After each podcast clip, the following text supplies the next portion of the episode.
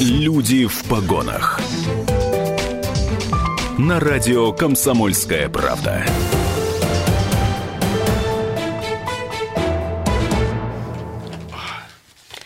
Здравствуйте, в студии Анна Дудник. У нас в гостях представители Уральской транспортной прокуратуры. Это начальник отдела по надзору за оперативно-розыскной и процессуальной деятельностью Сергей Радкович и старший помощник Уральского транспортного прокурора по взаимодействию со СМИ Елена Крымская. Добрый вечер. Добрый вечер. Здравствуйте.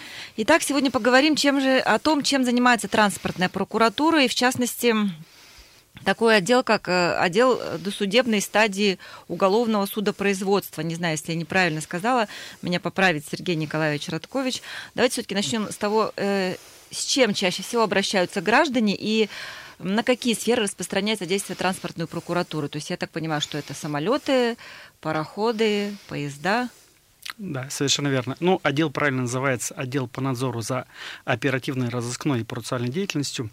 А, можно начать свой рассказ с небольшого экскурса. А, система транспортных прокуратур была создана, или точнее воссоздана 12 а, лет назад, уже почти 12 лет будет в августе месяце.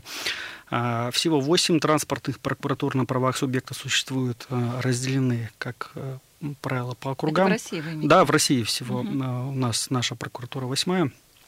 А, э, если говорить о компетенции, то, как вы правильно сказали, это а, воздушный транспорт, э, железнодорожный, э, водный, внутренний водный, морской транспорт.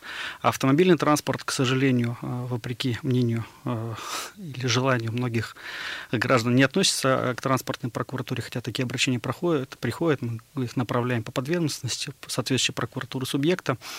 А, чем занимается? Мы занимаемся тем, наверное, если двух слова сказать, чтобы соблюдались основные принципы или постулаты уголовно процессуального законодательства. Это а, соблюдение принципов э, э, недопущения незаконного привлечения к уголовной ответственности и соблюдения прав потерпевших граждан и юридических лиц на доступ к правосудию. Вот основные направления деятельности. Это именно вашего отдела? Это все направления в целом работы любого прокурора в уголовном процессе. То есть угу. уголовный процесс это лишь одна из, наверное, составляющих большой комплекса работы прокурора. Как мои коллеги приходили, рассказывали вам уже про надзор так называемого федерального законодательства или в простонародье бытует uh-huh. общий надзор, надзор за исполнением таможенного законодательства, тоже такой очень большой пласт надзора. И вот э, есть у нас направление как раз надзор за процессуальной деятельностью. Это э, большая сфера, она начинается с момента поступления заявления, сообщения о преступлении, то есть если что-то случилось у гражданина, и до направления в суд. Это достаточно большой э, временной промежуток времени и достаточно очень много под, наверное, под этапов она себя включает. Вот и прокурор на этой стадии смотрит, чтобы были соблюдены законности. Ну, прокурор реагирует инициативно, как сказать, такой превентивный надзор и при рассмотрении обращения граждан, то есть к нам обращаются. Но это в том случае, если, э, как сказать, другие сотрудники других ведомств э, силовых, ну, грубо говоря, обидели гражданина, и он вам жалуется, просит разобраться и рассмотреть, насколько тщательно его делом занимаются, правильно? Совершенно верно. То есть не обязательно даже обидели, может быть, они правильно поступили, но, может быть, неправильно, некорректно сформулировали где-то или незаконное решение приняли. Все равно прокурор с учетом э, того, что это надзорный орган над всеми прокуратура у нас надзирает а, за, ну, в частности, тот отдел, возглавляемый мной, это надзор за транспортной полицией, следователь, дознаватель, надзор за Следственным комитетом на транспорте. Два больших управления, которые как раз тоже дислоцируются на базе а, Уральского федерального округа и Пермского края и Оренбургской области. Напомню, что наш телефон прямого эфира 3850923. Звоните, вы можете прямо сейчас в эфире задать вопросы нашим гостям, либо пожаловаться, у вас есть такая возможность. И WhatsApp и Viber это 89 53 385-0923. Скажите, вот именно ваш отдел, досудебная стадия уголовного судопроизводства, что это означает? Это что значит не дошло до суда дело, его необходимо до него довести? Либо наоборот нет в этом необходимости? Вот почему у отдела такое название? И примеры дел приведите, пожалуйста. Я знаю, что у вас есть резонансные дела, вы о них рассказывали. Наверное, это такое историческое название, это досудебное. Есть две большие стадии, досудебная и судебная стадия. Это когда, э, значит, непосредственно поступило заявление, сообщение о преступлении, как я уже отметил, э, и по нему необходимо провести проверку, принять одно из трех процессуальных решений, предусмотренных Уголовным процессуальным кодексом. Это возбудить уголовное дело, отказать, либо направить а, сообщение о преступлении по подведомственности. Вот, и, соответственно, после возбуждения дела существует определенный период расследования, значит, он измеряется для дознания это минимум 1, 30 суток, и для доследствия минимум 2 месяца. После этого при наличии всех обстоятельств, ну, я сразу говорю, что сроки могут продлены при определенных условиях, дело направляется в суд. И здесь уже э, в, э, в дело вступает так называемый прокурор, гособвинитель, который поддержит обвинение в суде, ну, чтобы слушателям было понятно. А примеров, конечно, достаточно много, и мы сталкиваемся, в том числе и при рассмотрении обращений граждан, и инициативно выявляем нарушения. Ну, достаточно, можно пример привести. Мы, ну, можно констатировать, что мы горды тем, что мы пресекаем факты, так сказать, нарушения разумных сроков, когда то или иное заявление гражданина э, длительное время э, не рассматривается, не применяется э, по нему законное обоснованное решение. Ну, в частности, вот у нас один из недавних примеров заявления представителя юридического лица о хищении имущества на сумму более 200 тысяч более шести месяцев пересылалось а по подведомственности. Каждый из органов считал, что а, не он должен принимать решение, потому что существуют определенные коллизии, а, требования ведомственных нормативных актов. Ну, когда материал поступил к нам, мы определили подследственность, считали, что недопустимо пресекать, нарушать разумные сроки и права предпринимателей, в том числе на доступ к правосудию, потребовали возбудить уголовное дело, и в настоящее время возбуждено и расследуется. А примеров таких масса, и, честно говоря, а можно привести а, примеры, когда зачастую значит, те или иные правоохранительные органы по различным причинам не проводят проверки. Например, гражданин ввиду своей активности неоднократно обращался в правоохранительные органы, требовал Э, проведение проверку по какому-то факту, ну, допустим, на действия сотрудников правоохранительных органов, например, считал, что материалы дела сфальсифицированы или там оказывалось различное давление на него в ходе следствия. Вот, по, э, вот, при, приведу пример.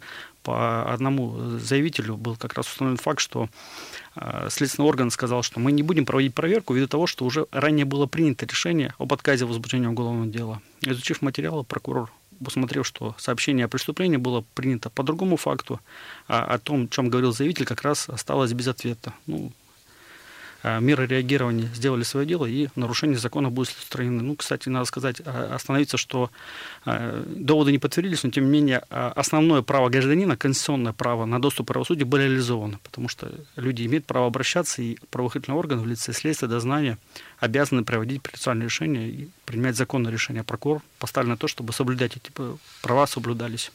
Как много у вас таких дел, и растет ли их число вообще? Какова тенденция? Ну, количество сообщений, оно, понимаете, варьируется. Бывают э, периоды, когда действительно много сообщений о преступлений а, ввиду определенных обстоятельств. Ну, допустим, на одном предприятии ну, много хищений совершено определенное. Значит, в определенные периоды может быть.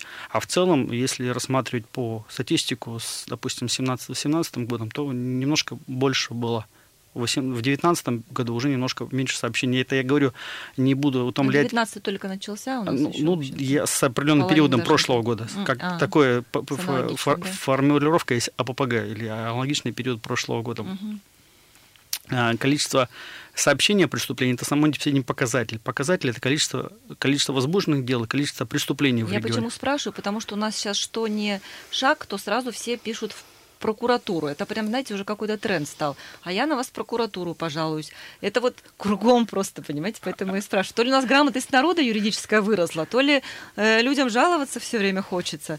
Ощущение, что прямо вот пишут и пишут. Ну, вы знаете, наверное, э, сыграла свое дело роль просветительская, наверное, прокуратура. Э, и эту функцию выполняет все равно.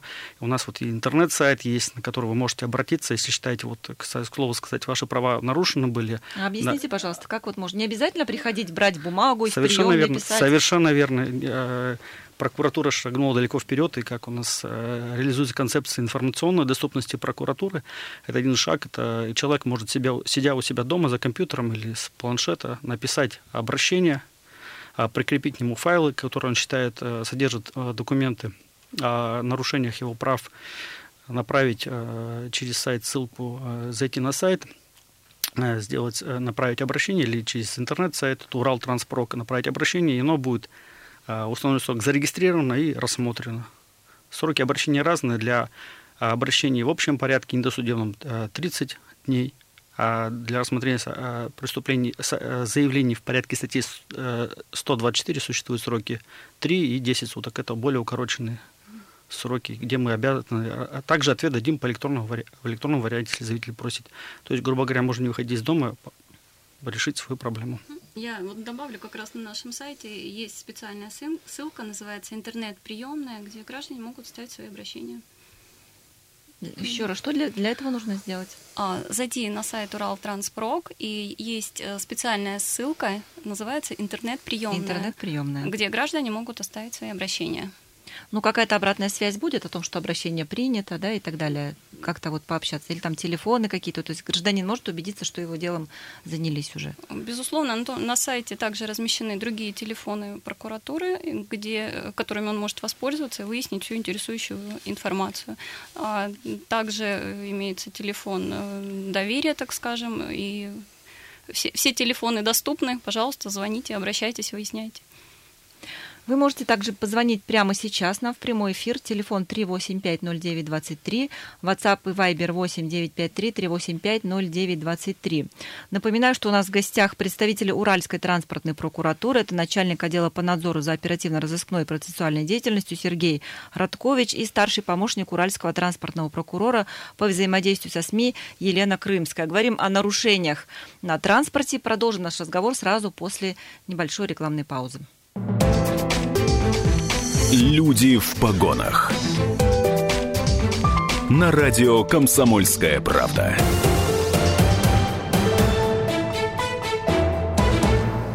Продолжаем наш разговор о нарушениях на транспорте.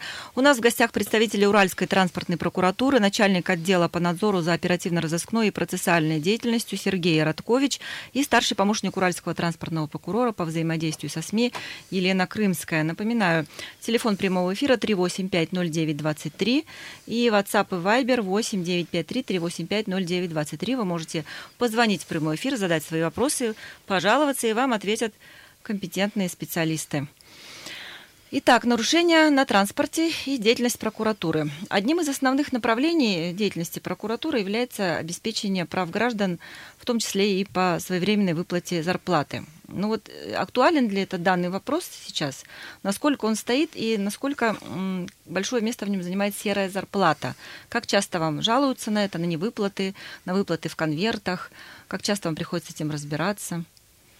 Ну, безусловно, вопросы выплаты или невыплаты заработной платы также относятся к компетенции нашей прокуратуры. А знаете, здесь в основном все зависит от того, кто же работодатель, кто эту самую зарплату не выплачивает и не, или не в полном объеме выплачивает. Но, э, соответственно, те органы, которые находятся в пределах нашей компетенции и являются работодателями, э, если за ними такой, скажем, грех, то это э, вопросы Уральской транспортной прокуратуры. А в остальных случаях эти же самые вопросы вы выясняют уже территориальные прокуратуры. Но вместе с тем, если гражданин обращается к нам с подобным вопросом, то это уже а, наш, наша задача а, разобраться, какая же прокуратура должна заниматься этим вопросом и либо самим а, выяснять законность действий работодателя, либо направить по по подведомственности, либо в надлежащую прокуратуру это сообщение. А по поводу того, бывают ли вопросы зараб... серой заработной платы, но, наверное, именно вот э, в нашей а, среде не так часто, точнее среди То тех на транспорте совсем нет. Проблем. На транспорте, ну все-таки более, наверное, э, контролируемые структуры, да? Это действительно более контролируемые структуры, но этот вопрос чаще возникает все-таки э, в других организациях, э, которые э, относятся к компетенции транспортных, нетранспортных территориальных прокуратур. А здесь чаще вопросы бывают, встречались такие, когда а, незаконно лишают премирования, допустим, не в полном объеме какие-то выплаты производятся владельцами тех или иных объектов железнодорожного транспорта. На железной дороге чаще это происходит? Я не могу вам сейчас сказать э, определенную э, статистику привести, кто чаще, кто реже. Такие факты имели место. А, в частности, в ходе выездных, интернет, э, выездных приемных поступают такие обращения. И, безусловно, каждая разбирается. И если действительно правонарушение нашло свое подтверждение, то принимаются соответствующие меры. Э, ответственность может быть как административная, так и уголовная. Но уголовная это довольно-таки э, такие жесткие критерии для этого должны определенный э, срок и сумма заработной платы невыплаченной, а относительно административной ответственности да, достаточно э, часто встречают случаи, когда за нарушение трудовых э, прав, в том числе и э, получение права на вознаграждение э, за труд, э, привлекают к административной ответственности руководителей. Но если продолжить тематику, то вот у нас в прошедшем 2018 году было два уголовных дела в целом по Уральской транспортной прокуратуре. К счастью, наверное, на территории Свердловской области таких фактов не было, но были э, дела, прецеденты по Тюменской области и по э, Пермскому краю э, гражданам, это работающим в сфере водного транспорта, не выплачивают зарплаты в совершенно длительный период. Благодаря в том числе вмешательству прокуратуры были возбуждены дела, следственным органам довели до своего логического завершения. Они окончились в том числе назначением судебного штрафа, потому что работодатель под гнетом уголовной ответственности выплатил эту зарплату. Но в любом случае, в, обоих случаях были восстановлены трудовые права граждан и выплачена зарплата. Но в целом же, когда действительно поступает заявление, работодатель стремится погасить всю зарплату, потому что ну, страх перед уголовной ответственностью он превалирует, и прежде всего возможность такая есть, если погасил ответственность, то уголовное дело может на, на, закончиться не направлением в суд, а до вынесения приговора можно а, окончится направление судебного штрафа. Это человек считается юридически не судим в этом плане. Это такая ну, новелла. Лучше бы не дожидаться, конечно, этого. Да. Ну, у нас тут многие слышат. Я думаю, теперь воспользуются, узнают о новой возможности бороться за права в отношении заработной платы. Начнут вам писать и звонить на указанный сайт. Скажите, а вот помимо жалоб, как вы вообще, откуда вы получаете информацию о том, что нужно провести проверку? Вы же не только жалобами занимаетесь, но и как-то по своей системе проводите проверки, инспектируете те или иные случаи, разбираетесь в конфликтах? Ну, наверное, правильно сказать, не инспектируем, надираем, наверное, все-таки угу. прокуратура это надзорная функция обладает больше. Как вы знаете, что нужно вот по этому делу сейчас провести проверку? А, ну, существует определенный порядок, в том числе он предусмотрен а, уголовно-процессуальным кодексом, а, законами а, различными, в частности, законом о прокуратуре и организационно-разведывательными документами генерального прокурора. Он, кстати, для нас это, как правило, должен движение, что мы должны делать и какие решения принимать. Определенные есть требования, допустим, когда вынесено то или иное решение, в частности, э, да, после возбуждения дела мы должны в течение суток проверить его законность. Если не согласны, мы должны отменить его, ну, чтобы человек незаконно не, не был привлечен к ответственности.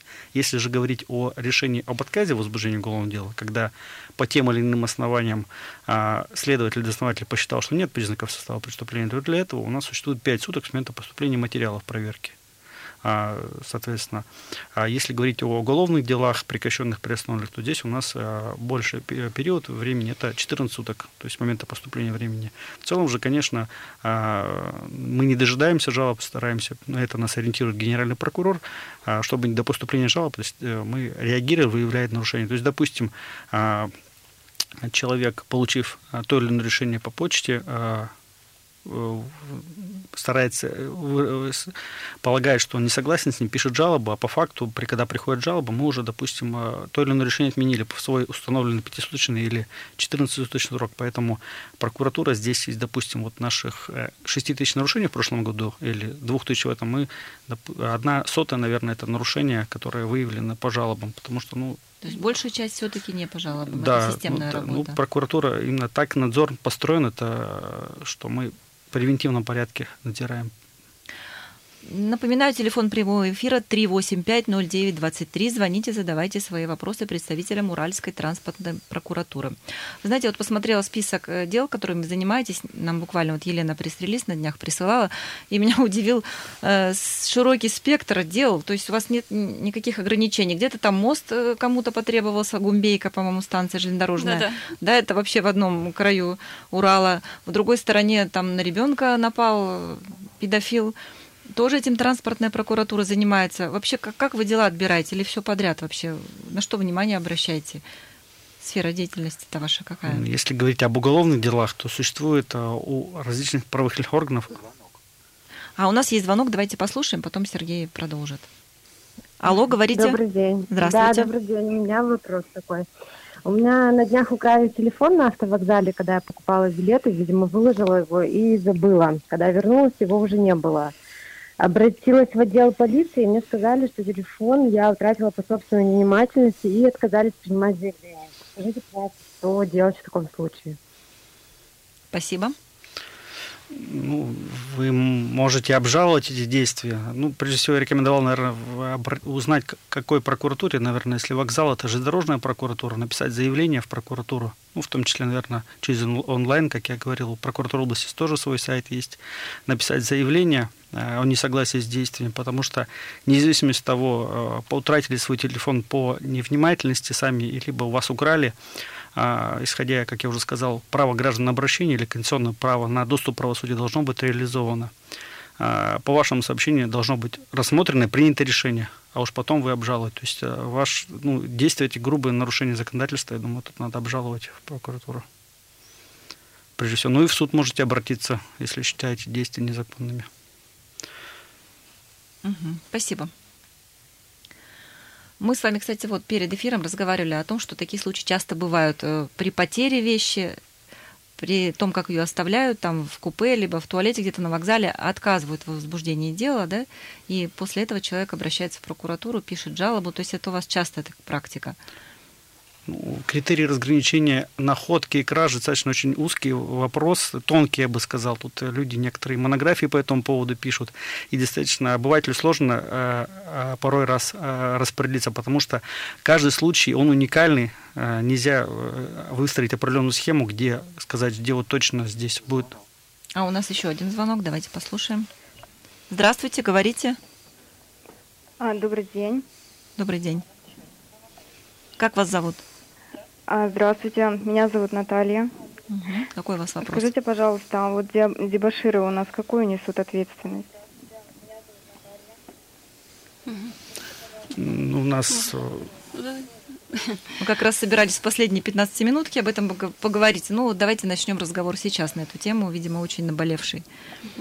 Ну, в принципе, в основной массе авиадебаширы несутся ответственность э, по статье 213. И вот как раз уже коллега касался этого вопроса, или это было как раз перед эфиром мы с вами да, разговаривали, да. А не так давно в Уголовный кодекс введен специальный состав, это а, хулиганство на э, воздушном, железнодорожном, водном транспорте. Иных, э, там формулировка более четкая, иных э, видах общественного транспорта. А, и, соответственно, когда возникают факты хулиганских действий как на воздушных судах, так, в принципе, и в поездах, ответственность граждане несут именно по этой норме. Если говорить о том, какое наказание, то это может быть и штраф, там достаточно широкий спектр э, санкций данной статьи, но начиная от штрафа и заканчивая лишением свободы на срок, если не ошибаюсь, до пяти лет. А, есть, э, кстати, вот э, когда готовила к эфиру подборочку, судебных решений. Mm-hmm. У нас достаточно часто принималось решение о применении судебного штрафа. Но это как и вот в предыдущем случае, к которому мы уже касались. То есть это а, минимальное наказание? Это, знаете, это не наказание. А судебный и, штраф иной вид это ответственности. иная мера уголовного правового характера. То есть это вообще отдельный институт. При, когда э, там есть несколько условий для применения э, этой меры, это э, лицо должно быть впервые привлекаться к уголовной ответственности. Второе, это преступление должно быть небольшой или средней тяжести, то есть максимальная санкция до 5 лет, как в данном случае по 213 статье. И еще одно условие – это полное возмещение ущерба. Так вот, если все эти три условия соблюдены, то суд может освободить лицо от уголовной ответственности и э, назначить судебный штраф.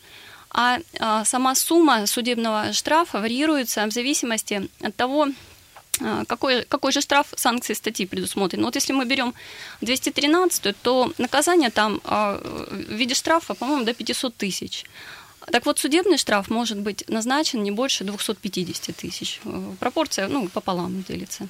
А вот от чего это зависит? Я просто не совсем понимаю, как там пассажир, к примеру, что должно случиться, чтобы там максимальную меру применили. Ну, то есть это нужно, чтобы человек попал в больницу, не дай бог, на которого напали, или там самолет разнесли вообще в щепки. Как вот? Ну, э, назначение наказания в каждом конкретном случае зависит от очень многих факторов и от опасности совершенного преступления, от личности самого э, человека. Ну, про- продолжим после рекламы. Сейчас у нас небольшая пауза. Люди в погонах. На радио Комсомольская правда.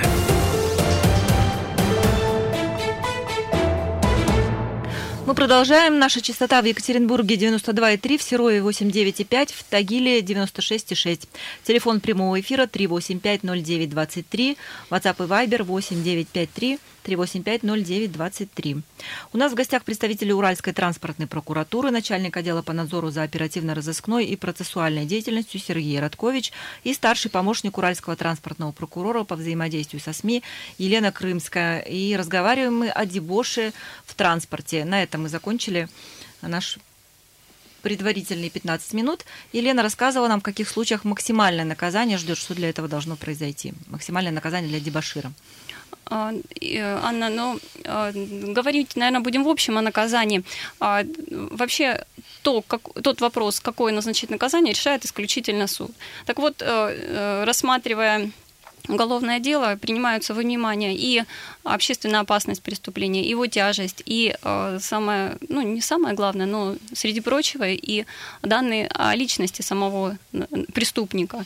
А, ведь он может быть и судим ранее, это, безусловно, отягчает ответственность. А, вопрос... А какая, кстати, максимально еще раз? Пять лет вы говорили, да? Именно по части 1 213 а, максимальное наказание – это лишение, лишение свободы на срок до пяти лет. У нас звонок есть, давайте mm-hmm. послушаем. Здравствуйте. Здравствуйте, Алексей.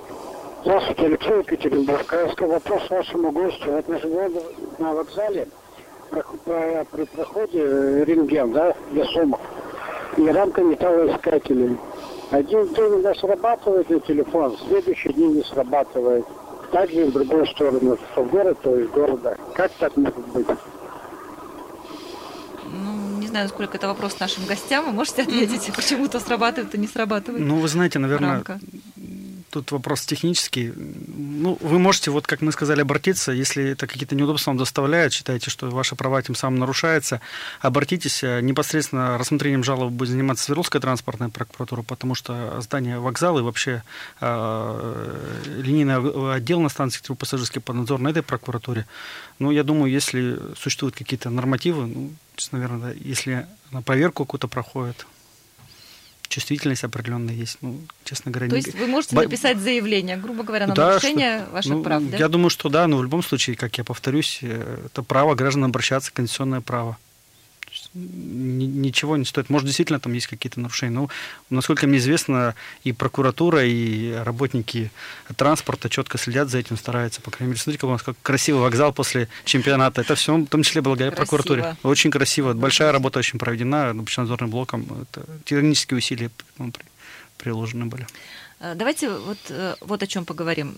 Очень много вопросов связано с так называемыми запрещенными веществами в товарах, которые заказывают через интернет. Вот буквально случай произошел в соседней области. Жительница Златоуста заказала спортивное питание через известный сайт поставщик таких товаров. И ее при получении на почте прям задержали. И теперь, в общем, ей грозит уголовная ответственность, там то ли большой штраф, то ли срок, там еще решается. Выяснилось, что там в этом питании какие-то запрещенные вещества содержатся. Во-первых, как человек может об этом узнать? Во-вторых, как узнают те, кто ее задержал? Ну, у меня просто лично много вопросов. И вообще, что делать в этой ситуации? Потому что сейчас у нас полстраны, даже больше, сидит на таких вот поставках, э, покупают и могут попасть в такую ситуацию. А, ну, вы знаете, а, как выявляются такие преступления, это, наверное, все-таки определенный комплекс оперативно-розыскных мероприятий, и ну, а, не, не будем мы об этом говорить в пределах эфира. Что касается, как избежать такой ситуации, ну, нужно изучать свое законодательство, интернет каждому в помощь. Дело в том, что в в каждом государстве действуют свои нормы. А, и то, что запрещено в России, может быть разрешено где-то за рубежом, в том же Казахстане, а, в, том, в тех же Нидерландах. И, соответственно, граждане должны учитывать нюансы законодательства. Прежде, а, ведь такие ситуации, как, которые вы описали, возникают и с другими препаратами, допустим, для снижения веса. Ну вот у вас есть пример, да? Да, недавно, недавно Сейчас одну секунду, угу. давайте звонок послушаем и продолжим. Здравствуйте, говорите. Здравствуйте, я Константин из Заяти. Я год назад задавал вопросы, были две работницы прокуратуры э, в радиостудии как раз. Вот, Какой вопрос вы задавали? Я им задал такой вот вопрос, сейчас его повторю. Почему жители Аяти зимой страшно мерзнут на станции Аяти? Там была теплушка раньше, 30 лет она существовала. Потом начальство железной дороги, видимо, распорядилось ее убрать, видимо, ради экономии. И теперь люди на страшном морозе мерзнут, бегают 100 метровки, чтобы не замерзнуть в январе-феврале. Мы просим привлечь к ответственности, кто это дал распоряжение, и восстановить нам теплую эту теплушечку на станции Аять. У нас климат очень морозный, холодный в этой местности. Ну, это что-то типа мини-вокзальчика, да, я так понимаю? Спасибо. Теплушка – это, наверное, пункт, где можно обогреться в ожидании поезда, да, об этом Мгм. говорит человек. Ну, сейчас, конечно, мы не готовы сказать, э, был- когда было такое обращение и результаты его рассмотрения. Но вы знаете, в любом случае, после эфира мы это оставим и э, инициируем соответствующие Проверку. проверочные действия. Да, если положено там быть теплушке, значит, она там будет. В общем, Если нет- помощь будет оказана. А, Да, проверка будет проведена. Давайте вернемся к запрещенным веществам. Вот вы рассказывали историю, что женщина купила для снижения веса. А, Да, это даже Продукт. э, ну, группа лиц была, заказывали из Казахстана а, препараты для снижения веса, там, по-моему, более 6 тысяч капсул. И в общей сложности э, содержало это вещество э, сибутрамин. В Российской Федерации сибутрамин запрещен к обороту. Это сильнодействующее вещество, которое включено постановлением правительства в список э, э, сильнодействующих ядовитых веществ для целей уголовно- э, уголовного кодекса. А, Соответственно, э, данное деяние подпадает под признаки контрабанды си- сильнодействующих веществ. А, Чтобы избежать подобных ситуаций, безусловно, заказывая тот или иной, препарат, в том числе и для снижения веса, нужно смотреть, что же входит в этот состав. И э, тут достаточно все просто. Вот список, который я назвала, он содержит весь перечень запрещенных к обороту или ограниченных э, веществ в Российской Федерации. А где этот перечень посмотреть можно? А, В интернете, Просто пожалуйста. э, что нужно набрать? Перечень А, запрещенных веществ. да? Называется список Поисковики. сильнодействующих и ядовитых веществ для целей Уголовного кодекса. В принципе, те, кто э, работает с системами Консультант Плюс, все это достаточно просто. Отсылки содержатся а, к статье, соответствующей 226 прим Уголовного кодекса. А, Все эти ссылки в комментариях Ну, есть. те, кто заказывает, это обычно рядовые пользователи. Вряд, Ну, вряд ли они консультантам плюс, Безусловно, э, знаете, да- даже обычный поиск по ключевым фразам, а именно запрещенные сильнодействующие вещества, обязательно приведет гражданина к этому списку и э, руководствоваться именно этим. Кроме того, есть у нас э, законом об обращении лекарственных средств как раз-таки э, регламентированы вопросы возможности ввоза э, тех или иных препаратов лекарственных именно физическими лицами. И Законным он будет, этот ввоз э, веществ, которые включены в список, только при наличии специального э, назначения врача. То есть при наличии документов, подтверждающих назначение вот конкретному лицу данного препарата. Ну, тут уж, наверное, вообще вряд ли кто-то задумывается, заказывая спортивное питание о назначении врача. Ну, я уже Всё же говорю о тех случаях, когда врач. людям необходимо лечение, и препараты э, вызов- э, заказываются ими именно для целей поддержания своего здоровья. а Ну, понятно. В общем, нужно веса. помнить о том, что, как говорят, незнание закона не освобождает от ответственности. Совершенно да? верно. Здесь эта фраза, наверное, как никогда уместна. И вот в заключение у нас осталось буквально две минуты. Я хотела бы спросить, вот история со скручиванием гаек на железной дороге, с кражей колес, она по-прежнему актуальна? Потому что, ну, вроде бы уже уровень благосостояния народа и ответственность несколько вырос, но, насколько я понимаю, вся эта история продолжается и разбирают рельсы, шпалы. Какова вообще ответственность? Как часто эти случаи у вас происходят? Вот вкратце можно, и что вообще будет тому, кто скрутил колеса и ку- купил Мерседес, грубо говоря? Хорошо, да, если накрутил на Мерседес. Ну, все эти гайки, а, они вот называются а, детали верхнего строения пути. Действительно, а, даже не сколько важна ответственность, а сколько важны последствия этих всего. Действительно, Каковы они? каковы. Ну, порой может даже происшествие транспортное случиться. Нет, ну тот, кто ворует, он не думает о последствиях. Я имею в виду тому, кого поймали, что ему будет? Ну, в зависимости от э, совершенного, наверное, скорее всего, кража будет, э, либо первая, или вторая часть от объема похищенного преступления. Между прочим, э, существуют э, различные виды ответственности э, за это. Но самое главное, правоохранительные органы и мы, прокуратура, ориентируем на то, что независимо от того, какой, какое, какое наказание он получит за это, он, мы требуем, ориентируем правоохранительные органы, чтобы возмещен был самый главный ущерб причинен. Ущерб и плюс ущерб, сверху еще ответственность. Ну, это да. Он получит. То есть да. нужно будет все это заплатить все, да. что украдено, да. еще понести наказание. Как называется гражданский иск в уголовном судопроизводстве. У нас есть еще эфир?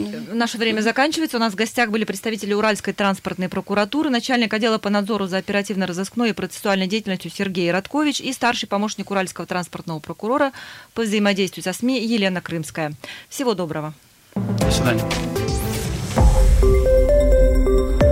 Радио «Комсомольская правда». Более сотни городов вещания и многомиллионная аудитория. Екатеринбург 92 и 3 FM. Эм. Кемерово 89 и 8 FM. Эм. Владивосток 90 и 4 FM. Эм. Москва 97 и 2 FM. Слушаем всей страной.